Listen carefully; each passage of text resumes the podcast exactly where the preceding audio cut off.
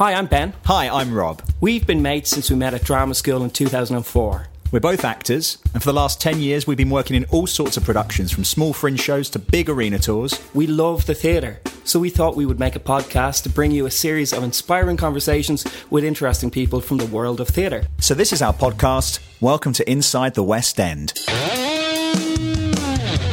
Inside the West End with Ben Morris and Rob Copeland.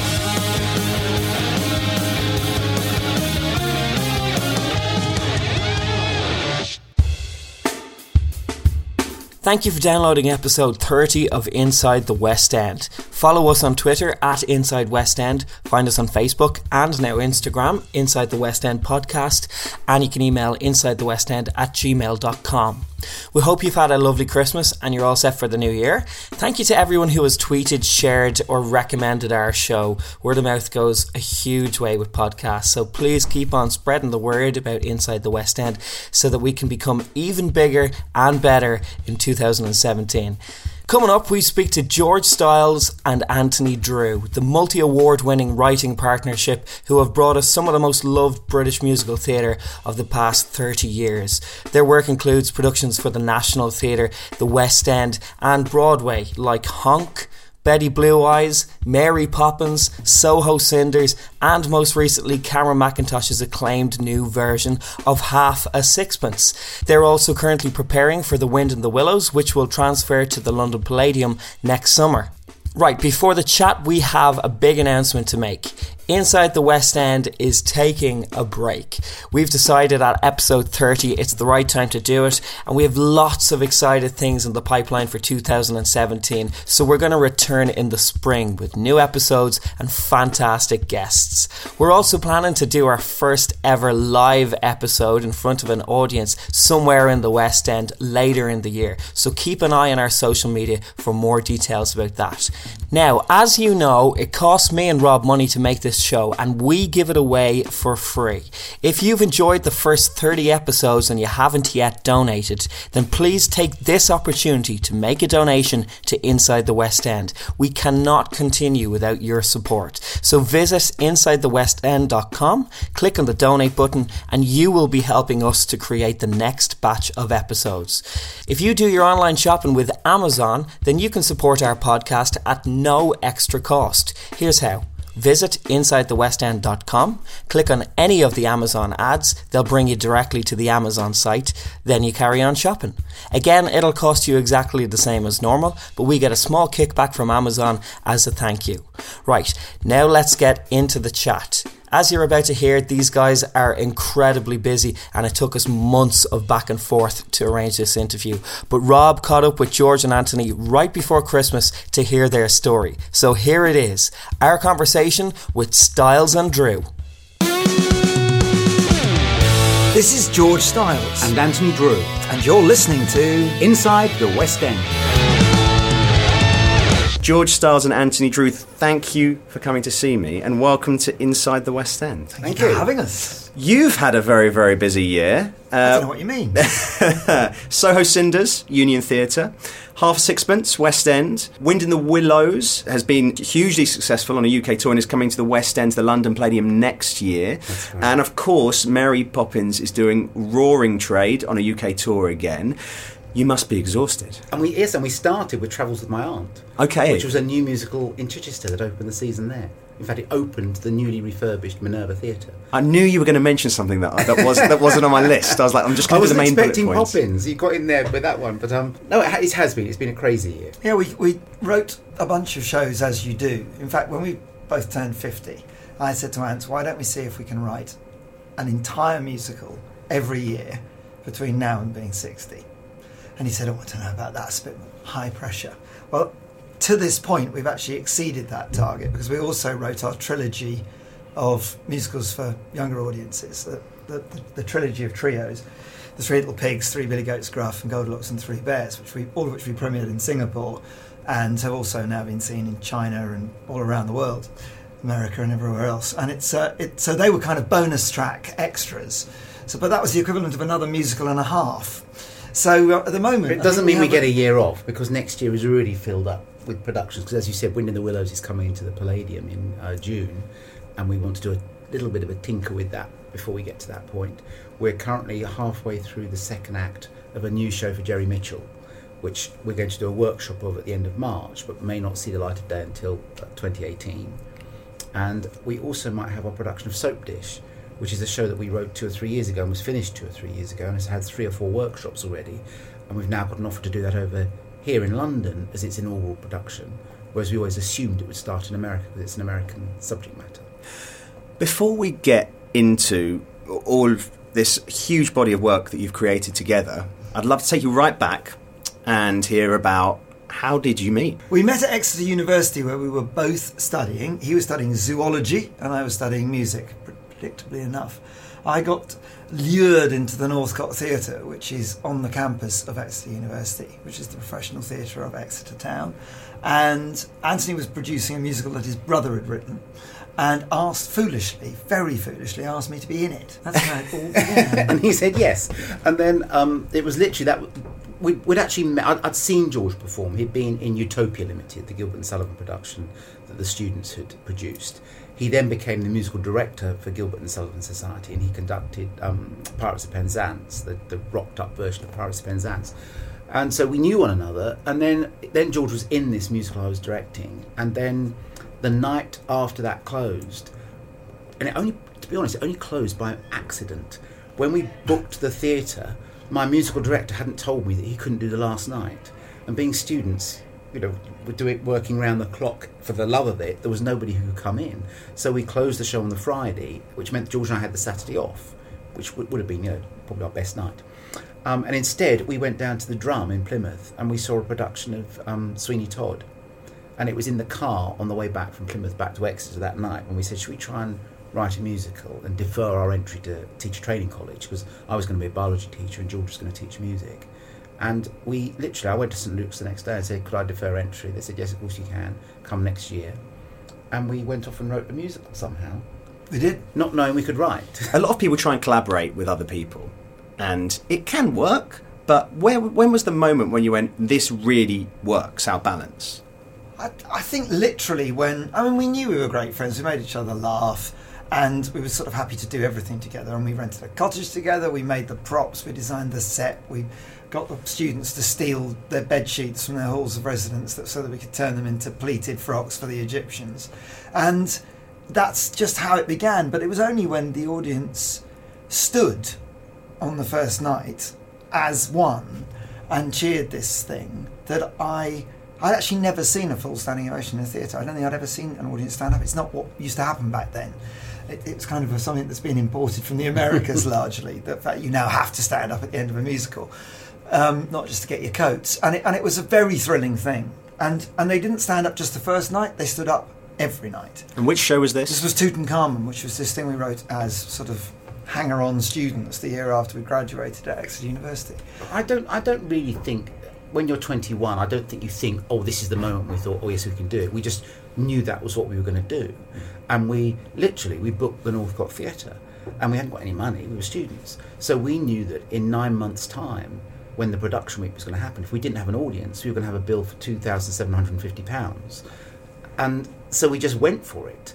And you know, looking back, of course, it's a stupid thing to do. But um, I think the exuberance of youth and the fact that we were mates and the fact that we really wanted to do this and we didn't want to just become teachers um, became our, our purpose for that whole year. During the times before commercial success, what were you doing to make ends meet? And Prostitution. Yeah, and when that dried up, then what? yeah, after that first six months, was. Um, we were very, very lucky because somebody from Warner Brothers came and saw Tutankhamun. And, and he was only in the home video department or something like that. But he said, I really like what you guys do. I'm going to report back to head office. And so within, within a matter of a week or two of, of Tutankhamun closing, we were summoned to London to meet Johnny Sterling, who was the international managing director of Warner Brothers Publishing. And he, not immediately, he, he wooed us for a long time. Every time we went to his office, he would say, What am I going to do with you two? But he did eventually put his money where his mouth is, and he gave us enough money to live on for two years to stop us from becoming teachers. And at the so that was literally that money supported us, And in 1985, we, we wrote a show called Just So, based on the Just So stories, and entered it for competition. And Cameron Mackintosh was one of the judges. And he then started supporting us financially because he, he was really interested in the show. He bought an option on it. He eventually bought the show. And he used to give us a bit of extra money to keep us going. What an incredible way to start Yeah. Well, we're career. very, very lucky. I think we're, we're uh, with outside of um, certainly for a long time outside of Andrew Lloyd Webber and Tim Rice. I think we're the only musical theatre writing partnership in the UK that made a constant, a lifelong living from doing what they do. But sometimes, I mean, it was majorly subsidised by the kindness of those around us. My partner Hugh, the lighting designer Hugh Vanstone, you know, certainly topped up my bank balance for a good few years, and and, And we, also, when we started out, it was at a time when you could have income support and housing benefit. And so, pro- provided you went and signed on every two weeks, the government was supporting us. Yeah. So, and I don't think I it's. we only did that for about a year. Though, We didn't it when we were in when we were doing Tutankhamun, Yeah. and you know, it, you're meant to be available for work if work comes along, but no work came along for a lyricist in Exeter, so I know, they never had anything. For That's a good me. thing. I, I've only had to go out on the road, as it were, once, and um, it was the most blessed job ever. And I went out with Barry Humphries as his musical director for about a four months tour of the UK, and maybe it was a bit longer, and then a few days in Germany. Germany. and a few other things. And it was over a year, and it was one of the most wonderful things. And I, I, I that's the only bit of kind of whoring about that I've ever done, other than Oh, we did a some, we did some TV work. Oh, we in, did a in, lot. in Yeah, we 87, 88. Um, we in, in 1987 we did New Faces, which was that you know the, the equivalent of X Factor, but back then, and we, we did a double act thing with a bit like Kit and the Widow with George at the keyboard and me singing, and we we got into the grand final, and at some point between recording our episode and it going out and then the grand final, another um, producer called Bob Cousins had seen the rushes of the, all the acts on New Faces, and he booked us for a series called Gas Street, which ran every Friday live for the first three months of 1988, and the money was ter- for us was terrific. Yeah, I remember when we got the phone call, we were we were decorating the cottage we were living in in Warminster in Wiltshire, and because we hadn't yet decorated this wall, while I was on the phone, I was writing on the wall the sum to work out how much we were going to earn. because originally I thought it was for one booking, I thought it was going to be one gig. And she said, Oh no, we want you for the whole series. And we became a sort of writers in residence. And we had to write a topical song every week. And it was the nurses were going on strike, and it was Australia Day, and it was Valentine's It was the Day, very first um, Comic Relief Day. and the very first comic relief, yeah. And In did fact- that pressure of having to come up with topical songs for the following week has that influenced your speed of writing? I for- think it did. I think it made us absolutely realise that, you know, inspiration's great, but there is also a craft, Mm. and you've got to get a certain number of gags in, otherwise they're not going to approve the song, and you know you won't get your, you, you won't be back next week. particularly with the comic song, I think, and I, I, because you can become a bit formulaic. And and what was what was interesting was the later we left it in the week, the more topical it was. The only tr- tricky thing was learning the song, because if you left it so late in the week, it was going out live on Friday, and we had to then perform it. So it had to get to a point when we could rehearse it. What we used to do was come up from Warminster to um, to London on the Wednesday, and we, where we had a, a guy called Keith Strachan, who's a quite a well-known musical director in the in the West End now, and he would help us with our song from the point of view of this joke doesn't work, or that that joke could be improved, or you might not get away with this. It had to go by the lawyers at Central TV. We would then write our own camera script because he knew he had three cameras, a wide shot on the two of us, one on him, one on me. So we would, we would break our lyric down so that the producer knew which camera to be on for which line, which saved them a job. And then we would send it off to them on the Wednesday night. All day Thursday, we'd learn the song. And then the best thing was that we got a new outfit every week, paid for by the show. Yes, they did So we cleaner. literally went shopping and got 13 entire new outfits each. So that lasted us for years. Did you I mean, find yourself so writing songs which necessitated a, a particular colour suit you were Well, yeah, the worst one was that with the, I think our final one was the worst song was the the Eurovision, Eurovision song, and I decided it would be a good idea to get up from the piano and put an awful lot of gel in my hair. Oh, It was God, very, was very awful. funny. He's like a little ferret who suddenly pops into the screen. You you just spoken about ferret. the most flattering of animal uh, comparisons. Um, you just spoke about writing songs and, and thinking about um, TV production. When you're writing musical theatre, do you think about how this will be staged, or do you just focus on character and song? Well, I think you always have to have a picture in your head. And you have to think if the director says, well, what the bloody hell am I meant to do with this? It's a good idea to have an answer. Um, but I think it's also a very big mistake to go, it must be Yeah. a big house with three floors and a staircase running up the middle. I mean, I remember when Bob Crowley first looked at the script of Mary Poppins, he said, Well, you've made this impossible, haven't you? Except he doesn't speak in an Irish accent. um, and, Bob, and Bob said, You know, it's impossible. You've got, we're going up and down and up and down. And then we, so said, I think we've got to look at the, the, the order in which we tell these scenes if possible. And Yeah. we did. I And remember one time it. he talked about almost having like a spiral staircase. It was a staircase that kept going up and down, so you knew which floor you were on in the house. But that, that never materialised. We still ended up with a two ton nursery in the flies of the Prince Edward. I think you. I mean, the, the, long, the longer we've done it, and we've been writing for 33 years now, you have a, a pretty good idea of how something's going to end up on stage. Of course, you don't know how the design is going to be, you don't know who the actor's going to be, but you sort of have, you get a smell of how a scene's going to work and how a song's going to land, and, and particularly from George's point of view, when he's briefing the orchestrator, the mood and as Sondheim calls it, the temperature of the moment. I think we're pretty good at getting. And in terms of talking of the orchestrators, um, the orchestration of a show can create an, the iconic sound. If you, I mean, if you look at shows Andrew Lloyd Webber would have written, presumably written Phantom of the Opera on a piano, and the iconic sound is that organ, and uh, you know, we all know what riff I'm talking about. But when that happens, are, do you literally hand it over to someone else and they do it, or do you have really strict things and ideas already in your head? Well, I think like a lot of composers who don't orchestrate themselves, the, the longer you do it, the more sounds you have in your head, the more of a reservoir of different ways you can piece together an orchestra and add electronics and production into it.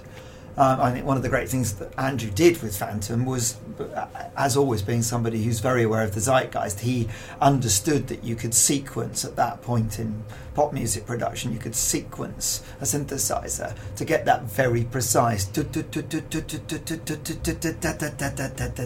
And it was the absolute, it was the fact that it was to click that made that feel both modern and kind of gothic all at once when it first came out, and, and makes it timeless, I think, because it was that kind of fusion thing that he does. Mm.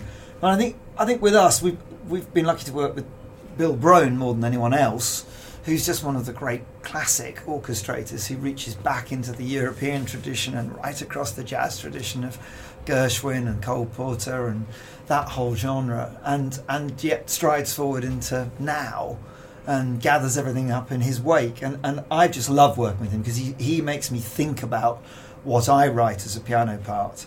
And often, even beyond that, he makes me look at compositional stuff about key relationships and just whether there's something slightly more exciting in the way we piece together an overture moment or the way we get into a key change and, and just just technical tricks in a way but but he's he's one of the great he he orchestrates from character he goes, "What's the character hmm. of this moment?" He, he actually he likes to choose an instrument for a particular character. Yeah, he does. And then he will use that instrument repeatedly for that character Hmm. through the show, doesn't he? Yeah. But George writes a very, very fulsome piano score, and he it's not just a case of writing a tune. He he works and works and works at it, and tries different rhythms going on in one hand, and it's still the same melody. But Bill Brohn loves to watch George play a piece before he orchestrates it because he can see where George's heart and soul is within the melody or within the accompaniment to it. You're clearly a partnership which works, as we discussed earlier. But with any collaboration, there must be moments where you have different ideas on the things. How do you overcome a creative disagreement? That's such a politically correct way of asking that I, question. nor- I normally shout. It is rare that we disagree about something within the show, I would say, isn't it? Yeah, very rare. The, the, the only time, really, that we seem to be on slightly different pages is with deadlines. And um, me having enough time to, I would say I need thinking time. I can't just sit at a piece of paper and write the thing. I need to have time off to, to collect my thoughts. And I was describing it to somebody the other day, and he said, Oh, so you meditate? And I said, I don't meditate. And he said, What you just described is like meditation. And I can sit in a chair for hours on end and think. And it, of course, I'm not always thinking about the the lyric that I've got to write, but it, it is collecting thoughts on different subjects and thinking of ways of saying things differently that I need that reflective time. And, and we just, we were down in France uh, about three weeks ago and um, we had a, a deadline imposed upon us. And I just said to George, well, I've been worrying about this because this, the fact that there was a deadline coming up in, in January to deliver a full workshop of a new show, I said, is cramping my brain. The minute we moved that deadline to the end of March, we wrote four songs. Mm. No, and you And have to, you, you do learn you learn how each other is. I think it's as simple as that. And sometimes I will, you know, I'll step on his feet and he'll step on mine, and I will talk to him about the lyric or whether I think the line's too long or whether we could vary it. And he, oh, I really like the way that grammar and that syntax is, and then sometimes I know not to fight that, and I've just I've said it, and if he comes up with a better way or a different way of saying it, he'll he'll literally just send me the couplet, and I'll think, oh, okay, so it did go in. I wasn't even sure he'd heard me, but it went in, and he comes back and goes, well, how about that? Is that any easier? And so it's just a matter of being patient with each other, I think. And he's very patient with me. Sometimes I will worry a tune to death over two days to get one phrase right. But I know that it's only if when I get that one phrase right that the thing will actually work and it will hook itself into your mind and you'll realise it's meant to be that way. Hope you're enjoying the conversation. Stay with us and we'll be back to the chat in a moment. If any businesses out there listening think that our theatre loving audience would like to hear about your product, then we'd love to hear from you. Rob and I have put a huge amount of time and effort into the 30 episodes that we've independently produced, and we'd love to have a partner with a great brand that would benefit our listeners. For more information, email insidethewestend at gmail.com. As I mentioned at the start, the podcast is going to take a break and return in the spring. So if you've not already listened to our earlier episodes, then go back and check out our other interviews with guests like Kerry Ellis, Gary Wilmot, Eva Noblezada, Tim Minchin, Killian Donnelly. There are writers, actors, stage managers, wig mistresses, ballet dancers, theatre critics. Some of them are names you'll recognise, others you won't. But rest assured, we specifically choose guests who have the most inspiring stories about their route to the top of their chosen field.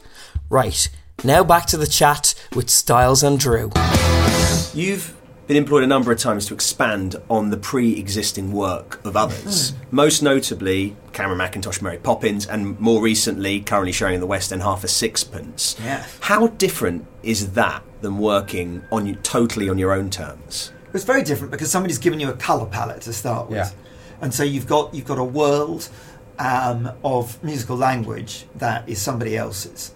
So personally, I love it because it means you get to put your brain into somebody else's brain, and then see if you can think like them and work like them. And Yeah, sometimes like it's sometimes like sometimes it's nice to have a sort of constraint. And in the case of Mary Poppins, we knew we were trying to write in the style of the Sherman Brothers, who we loved. So we studied a lot of their songs. And when we when we wrote Practically Perfect, which is the first song we wrote for it, which was really a pitch for the job, we had listened to an awful lot of Sherman Brothers songs by then to see how often the title falls, where it falls in the chorus. Um, But we grew up with those songs. They were our, as Richard Eyre called it, our musical DNA. It was for up. us. It was particularly the Jungle Book and Chitty Chitty Bang Bang, more so than it was Mary Poppins. We, did, we neither of us actually watched Mary Poppins when we asked to, when we were asked to do it. We had we'd seen lots of clips because they used to do those Disney time TV shows at Christmas and Easter. Um, where there'll be someone like Philip Schofield hosting a show and they'll be showing lots of clips from both live action and cartoons. So I sort of felt that I'd seen most of the bits of Mary Poppins but just never sat through the whole film. So the first thing we did was get the DVD and watch it and um, and try to imagine where songs might go. We didn't know they were going to write a whole new play. Julian Fellowes was going to write a whole new play, which was going to not only facilitate areas where new songs could go in, it was also going to necessitate some of the existing songs to be rewritten to make them tailored into Julian's book. So, often the job is is actually elongating things as well because in the movie Supercalifragilistic is one minute fifty eight seconds and is sung in animation after Mary Poppins wins an animated horse race. And they say, How'd you feel, Mary Poppins? She goes, Supercalifragilisticexpialidocious. And it's over one minute fifty eight seconds later. The stage version is six minutes long. And it's one of the biggest production numbers of the evening. It comes at that moment, sort of eleven o'clock in Act One or That's about ten o'clock in Act One, and you you know you know you've got to take the roof off the theatre at that point, and you've got to deliver a complete thing that is choreographic, is visual splendour, and so one of the first things was can we write any more of the verses to it, any more of the mm-hmm. fun bits? So we- which is where Well, we wanted to make it mean something. You know, of it came up. I think musical theatre has moved on, and audiences are that much more educated now when they come to the theatre. And you can't just stand still and have a point number that's just riffing on, a, on a, an idea without it developing the character or moving the story forward. And we made Supercal about the invention of language, so all of the verses now pertain to the Romans and the Greeks and the ancient The Egyptians, Egyptians. And about how they and, and, and cavemen and how they have always had the need to communicate, and that's what the song was about. When Interestingly, Flashbang Wallop almost does the same thing, Yeah. doesn't it? Goes through time, the verses of that. But you know, then we add little things like they're only very small, but you know, the the, the, the little vamp in it goes um diddle little little um diddle I, um diddle little little um diddle I. Well, I added a tiny counter melody to that, the um diddle little little um diddle I, um diddle little little um diddle I, that goes with the other one. That just third time through, it's like you're not just going to sing the um diddles again. You're going to do that, and then of course we did the spelling out of the word which was an idea Cameron had when we were doing a reading. Yeah. I was I was teaching the, the first company ever to read the show at his offices in Bedford Square. Uh, just ten people around the piano, and he suddenly came down. I've got an idea, dear. Come up here. So I left them all to have a coffee break, and you were out somewhere. And he Oh, said, I was in there rehearsing, We should so I was spell it. bird." We should spell it. Oh yeah, you were. Yeah. And I said, What do you mean spell it? And he said, Like doe a deer. We should steal from the best. We should spell it out. And I said, Well, you can't. It's the longest word in the dictionary. Is there when you're working with a big character like Cameron or any other big theatre producer, it when an idea is being thrown at you like that, how do you switch off being intimidated by this is Cameron Mackintosh? I need to listen to him, or do you accept this? He's successful. I need you know. Therefore, he probably knows what he's talking about. so it depends. Our, our, our relationship life. has grown so much. We met him in 1985, and we really do consider him a friend now. And so, the if there was any intimidation in the early days, which I don't know that there was, I think in the early days, in the same way as our relationship with our agent was sort of a mother-son relationship, it was kind of a father-son relationship, and it's now become mates. And I think he respects us because we've achieved you know a certain amount, and and we respect and listen to what he's got to say because you know, with a show like Half a Sixpence, for instance, he was, and, he, and he's billed as the co-creator, and that's really what he did. He brought Julian to the party, he brought us in, and he was the architect who had a vision for the whole evening. He knew what he wanted it to feel like in that theatre, the tone of the whole piece, and that's what I think we're, we're getting better at getting on the same page as him when, it, when, when he gives us an idea. And it may not necessarily be the idea that we run with, but it, it prompts us to come up with a reaction to what he has said, which ultimately achieves what he wanted. Is it nice having that extra voice to Uh, do you know? I think it is. I used, if you'd asked me ten years ago, I'd have said no, but I think it is, and I think on shows when we don't have it, we miss it because it's just not. I mean, you know, he said with, with um, Wind in the Willows, he said, "You've got to be in the absence of me. You've got to be me." And George always says, "I feel like I've got Cameron sitting on my shoulder," but it, somehow you know immediately with Cameron whether something's working or not. Yeah. It's, it's, it's a really interesting thing because uh, it, if you, as Mary Poppins says, if you don't get out of your own way, then it can be a problem. If you take it as a challenge and as a that, that he's trying to in any way undermine you or usurp you or just wants to change things for the hell of it, then you're on a completely losing wicket. If you accept that he just wants it to be as good as it possibly can be, and he's simply striving for that, even if he can't find the right language or the right idea, then you win. Yeah, And there was a very interesting that. example in Half a Sixpence because, as you know, it ran all summer in Chichester, and there was a new song we'd written called "Back the Right Horse," which the the actor manager character within the show it's the play he's written, and he's trying to persuade Arthur Kipps to invest in it. So it had run all summer with this song, and it got a good reaction. And we'd recorded the cast album yeah, with it. and Ian Bartholomew, who plays the role, was very happy with it. And it, we, we were coming into London, and it was literally, I think it was like the Tuesday before we opened. I think that's when it went in. I think on the Friday, Cameron said, I think we need a chorus for this song. And George, I think you gave me the message that morning. You said Cameron's on the warpath, he wants a chorus for Back the Right Horse. I said, How can you put a chorus into a song that's already a song? What's it going to be saying? Because the song is already saying everything that you needed it to say, which is why it's in the show and has been in the show all summer. When I, by the time I came into the theatre, Cameron said, It's as if you've written a wonderful introduction to a song which is about to become there's no business like show business, but you never get to the chorus. So, so we thought about it, and and it was all being filmed for a documentary, so it was, which is an added pressure because we were having to come up with ideas on the spot. George came up with a tune on the spot, and it was called um, "The Joy of the Joy of the Theatre" because one of the things that kept coming up in all the reviews was how joyful the evening was, and I think it was you who said "The Joy of the Theatre," and he wrote this tune, and Cameron went downstairs, and within about half an hour we'd written it, and he came back up, and he absolutely loved it.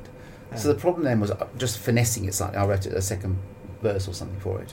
Um, And then we have in previews, you then have that, that classic thing, which we've never really done before, of putting a new show in while the show is previewing. So the actors are rehearsing it one day, going back to the old version that, That night, night. rehearsing it the second day, and going and putting it in, adding choreography, Lighting, relighting it, orchestrations. reblocking it, new orchestration. So it was, it really was. it was a very big huge ask fun. for poor Ian Bartholomew, but it And he did it but word perfect. Yeah, and Cameron was right. Yeah.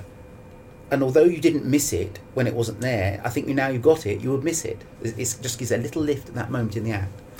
A lot of your work has involved animals as characters pigs, birds, and now moles and toads. Pointing at the logo, not to say the word toad, I just gestured towards Anthony, and I just suddenly became very aware of how that may have seemed.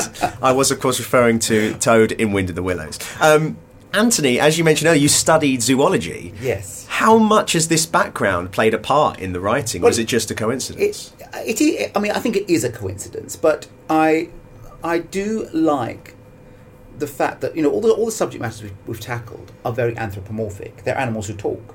You know, Kenneth Grahame's characters all speak in English, so it, uh, it's only a small leap. And I think there's something inherently appealing to me about those those famous books from our childhood and from English literature and from Danish literature. You know, the, the Honk is based on Hans Christian Andersen's Ugly Duckling, but it's one of those classic stories. I always say it's, it's almost every film Barbra Streisand ever made was The Ugly Duckling, because Funny Girl is The Ugly Duckling, Yentl is The Ugly Duckling. It's about someone trying to fit in. Pretty Woman is Cinderella. There are certain stories like that which are really. I don't remember Barbra Streisand in that one. No, she wasn't.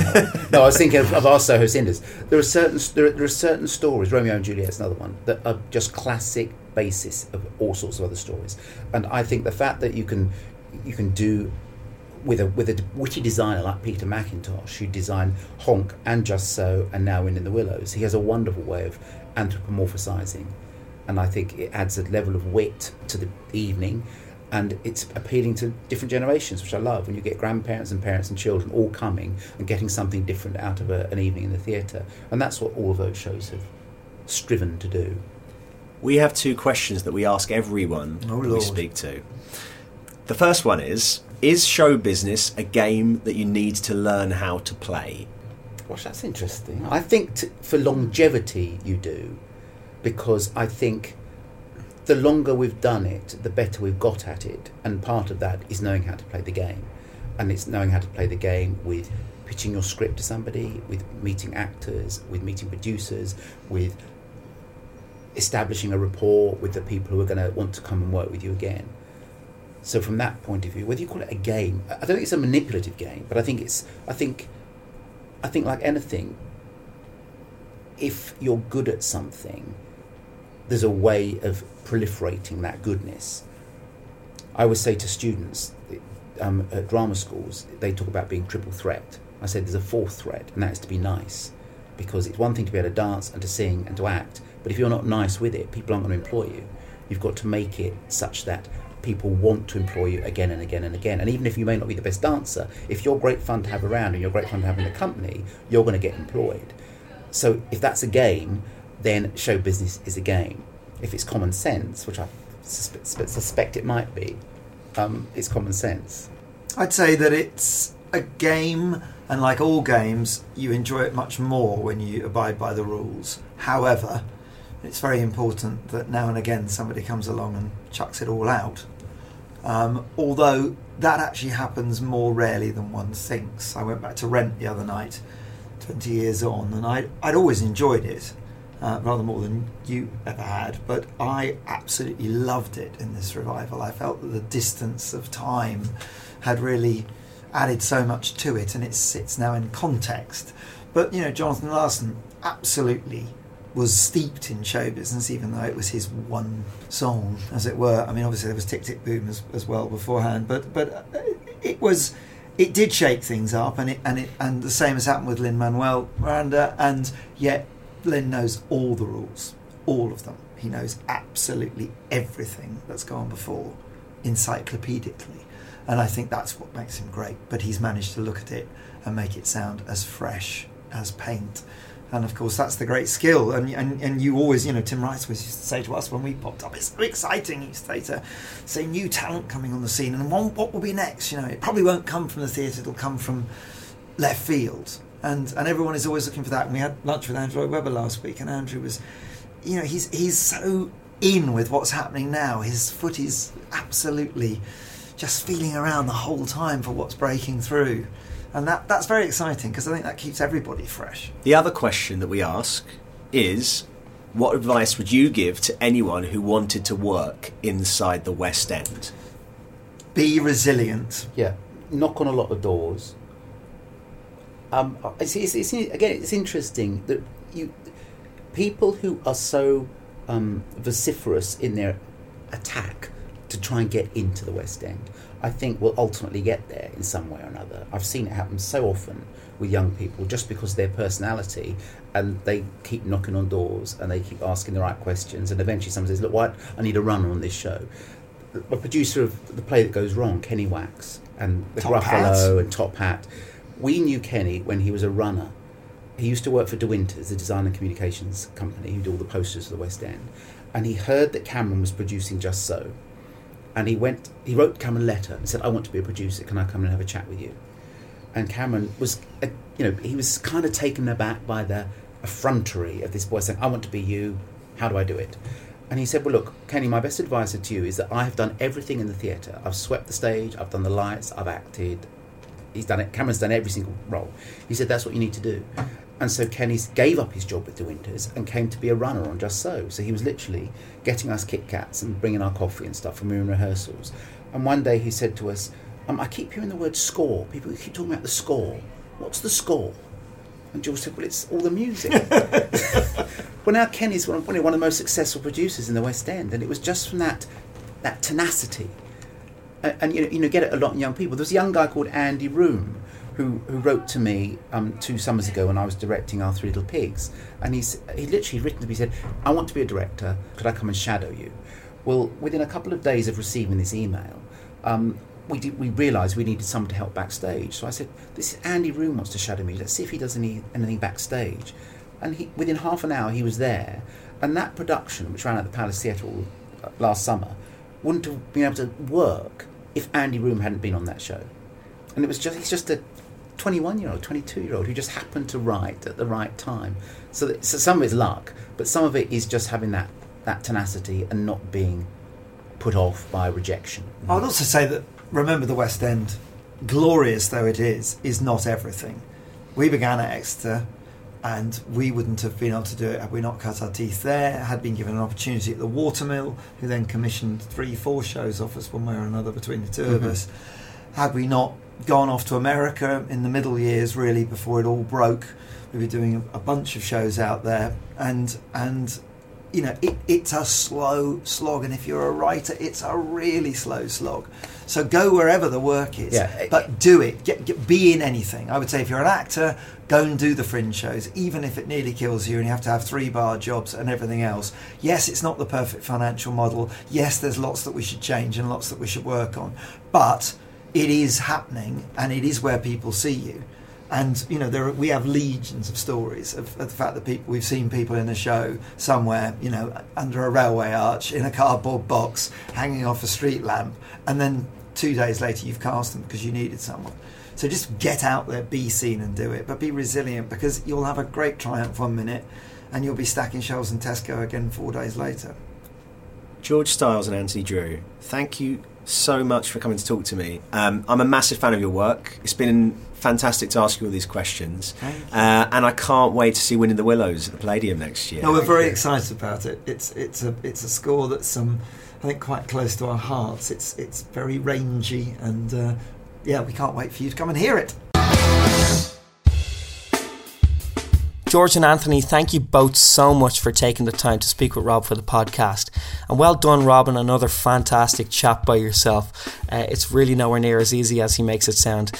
Half a Sixpence is playing at the Noel Coward Theatre in the West End, and we'd like to thank cast member and great friend of the podcast, Nick Butcher, who came to us with the idea for this interview and helped us to make it happen. Go see Half a Sixpence, folks. It's brilliant, and it's worth noting that they do a lottery every morning for £20 seats. Also, as they mentioned in the interview, the highly acclaimed new production of The Wind in the Willows is coming to the London Palladium from June 17th later this year. You can get more information on that at windinthewillowsthemusical.com. I'll be on tour until May with the commitments. Do let me know if you're coming along to see the show. You can keep up to date with everything to do with Inside the West End podcast by checking out at Inside West End on Twitter. And make sure you stay subscribed because we will be releasing some bonus material over the coming months. Our next episode will be out in the spring. Until then, Happy New Year and thank you for listening.